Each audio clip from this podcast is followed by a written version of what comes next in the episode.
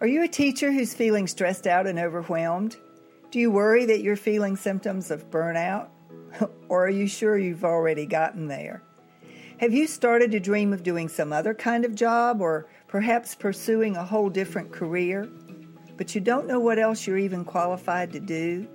You don't know how to start a job search? You just feel stuck? If that sounds like you, I promise you're not alone. My name is Kitty Boitnott.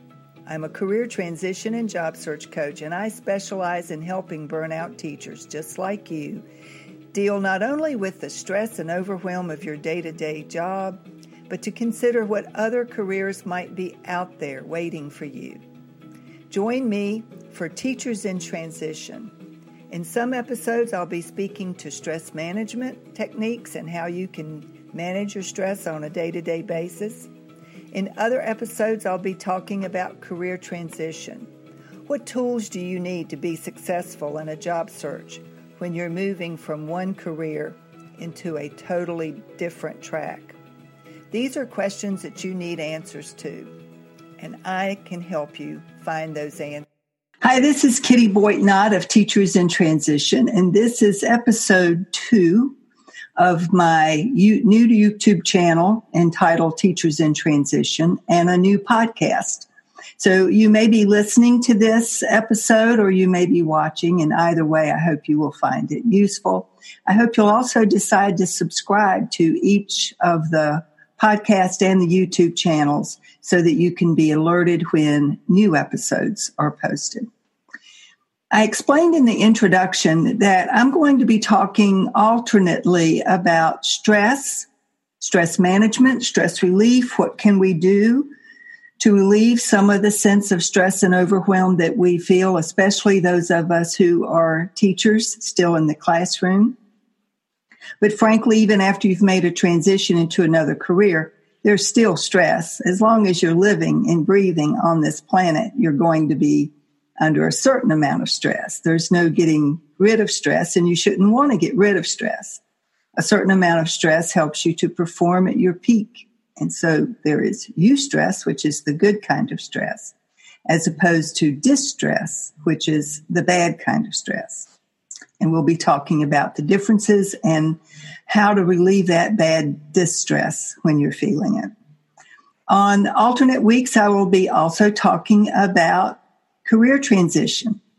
How do you undertake making a change once you've decided that whatever it is that you've been doing, whether it's teaching or working in some other career, that you've reached the level of boredom or burnout or overwhelm or maybe the job has just made you sick and you need to find something else with a little less stress or perhaps a lot less stress. And I'll be sharing with you best practices for starting a job search, what your first number one challenge as a job seeker might be, what it is for most people, as well as practical strategies on how to approach your resume, your cover letter, your LinkedIn profile, and so forth. Those are some of the main tools that you need for any career transition or job search and I will be offering those strategies on some weeks. Other weeks, I'll be talking about stress. So this week, I want to start off this second episode of Teachers in Transition with uh, a little bit about stress and stress management why you need to be concerned if you are feeling chronically overstressed, overwhelmed. Now, how do you know? Well, I offer a stress assessment that I will offer in the resource notes. It's available from my website. It is a 32 question, a 32 question questionnaire. And the focus of it is to help you get in touch with where you are right now at this point in time with regard to what's going on in your life. What are some of the feelings that you're experiencing? Are you having trouble sleeping? Are you having trouble concentrating? Are you irritable? Is your irritability affecting in a negative way your relationships? Are you experiencing uh, some gastrointestinal issues? Have you been diagnosed with high blood pressure? Or do you know that you have diabetes? You know, a lot of people don't yet know that they have become diabetic. And stress contributes to the severity of blood sugar in your bloodstream and the, level of your diabetes. So, you know, I certainly recommend that everyone get checked, uh, get a physical every year. And if you start to experience symptoms that are out of the ordinary, go see your doctor before your physical and just get yourself checked out. The peace of mind will be worth the, the trouble. So take that assessment. And then I also offer a cheat sheet on how to manage your stress, just some simple strategies. And I say simple, I don't indicate ever that these strategies are easy necessarily because we are creatures of habit and we've already adopted certain habits that contribute to our stress level, right? And you'll know what those habits are as we dive into some of this information. But I'm going to be speaking from a, a little ebook that I published actually four years ago this month. And it's called Stressed, Stretched, and Just Plain Overwhelmed A Guide to Managing Your Stress and Developing a Greater Sense of Work Life Balance. Now, this is a free guide. And what I offer in this is where I learned the most about my own stress. Um, it came from a variety of areas, and um, so I, I, share the story of my own job burnout and some of the other stress that I've experienced in my life, including a difficult marriage and a difficult divorce. And I also share that I know that my story regarding things that have happened in my life that have caused me tremendous stress. I'm not unique. Everybody has a story to tell. And in, in that story, because of the nature of, again, being human beings, we experience loss, we experience upset, we experience broken hearts, uh, even good stress, the kind that comes with planning a wedding or preparing for a new baby. That's stressful. Those events are stressful. They just feel more like fun stress rather than sad or, or bad stress. But it's all having the same effect on your physical body and your mental and emotional state. So, how do you go about managing all of that? Well, it really starts up here with how you think about the things that are happening happening in your life. You know, there's there's that old saying about some people are glass half empty folks and others are glass half full folks. The glass has got the same amount of liquid in it, whether it's half full or half empty. But the people who see it as half empty are concerned about it running out and they worry about not having enough to go around. The people who see it as half full are less concerned about it running out and are just grateful that there's that resource there at all. And they're not so concerned about where they will replenish that glass, half glass, when that water happens to be gone it's a matter of attitude. It's a matter of perspective. It's an, a matter of how you look at the world. What lens do you use? And there are people who seem to have adopted the habit of chronic complaining and worry. And if you think that those are not habits, think again. They're, that's exactly what they are.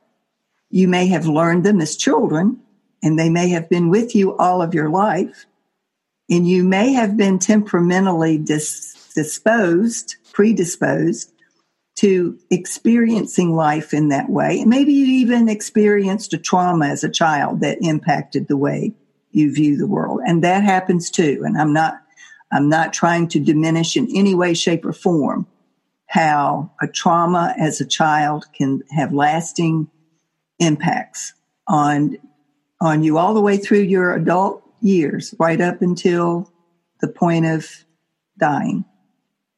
I mean, we, we are the sum total of our experiences, after all the good, the bad, and the ugly. So I'm not taking away from where those habits came from. I am suggesting, however, that it might be possible to change habits with work, with dedication, with commitment, with a deep enough desire to change the way you see the world. There are practices that you can undertake that will help you to change your perspective. And so it starts up here with the way you choose to see the world, whether it's a friendly world or an unfriendly world, whether it's a world full of abundance or a world full of limitations and limited resources. At the end of the day, your body is simply responding to whatever it is that you're thinking. And if you start to think stressful, limiting thoughts, your your body physiologically responds to that by beginning to ramp up its adrenaline and pumping extra adrenaline into your bloodstream and that is what creates this sense of stress urgency um, upset now in the early days of evolution that adrenaline was intended to keep us safe to help us survive we are animals at, at the end of the day. And in our early, early, early evolutionary days, we were simply hardwired to survive. That meant if we met a lion or a bear in the middle of the forest or jungle, that the adrenaline kicked in and we were able to run fast enough to get away if we survived so that we could procreate and continue to replenish the world with our own progeny. If we weren't able to escape, then that was all she wrote, right? We've evolved millions, billions of years since those days, but our body is still pretty much regulated by the amygdala, which is the almond shaped part of the brain at the, at the bottom of the brainstem and, and where it connects near to the spinal cord. And that little almond shaped organ is what pumps out that adrenaline. And it doesn't think, it doesn't take time to rationalize is this a real emergency or is this just something I'm thinking could happen? I'm, something I'm worried about might happen, but it hasn't happened. And in fact, it's not likely to happen. Your, your amygdala doesn't know the difference. It's referred to as the reptilian brain. It's simply turning on the adrenaline that you've triggered with your thoughts. And sometimes you need that adrenaline. If you're in an accident and you need to be, you know, able to, to, to respond quickly, if you have a close call on the highway and you're able to avoid an accident. You know, your adrenaline kicks in either way. And you, you experience physical changes in your body as a result. You breathe faster, you're stronger momentarily at least. And then when the episode passes, there's a, a sense of, of depletion and you'll be extremely tired.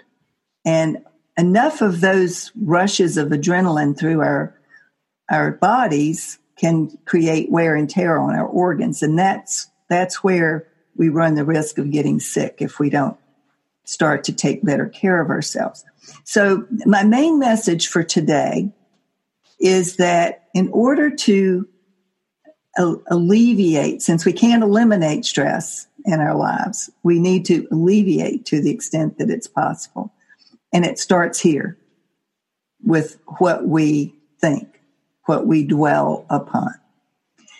So I often recommend for my clients if, if they're prone to worry, if they're prone to think worst case scenario, if they're prone to feel anxious about what, what's happening in their lives, I recommend finding a, an affirmation. Louise Hay was huge on affirmations. You can find decks of her cards. If you're not familiar with Louise Hay, look her up.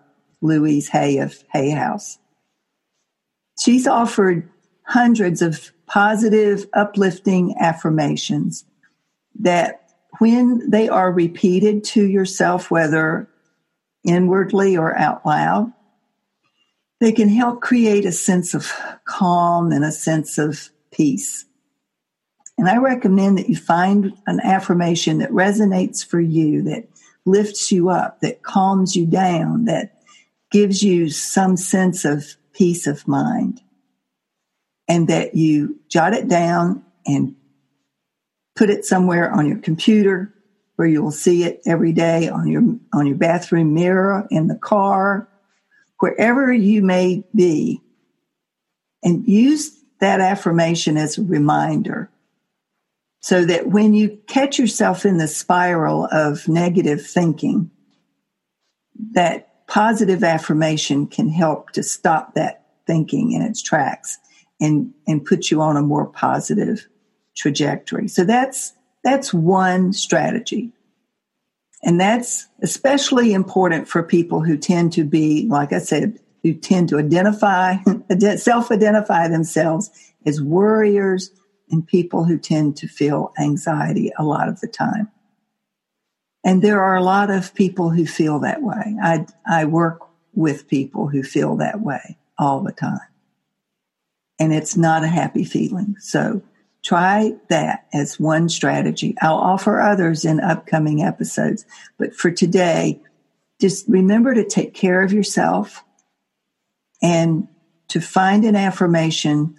There are millions of them out there. Make up one that makes you feel good and lifts you up and allows you to take a deep breath and a, a momentary break in the cycle of worry and, and anxiety. And then see if that will help.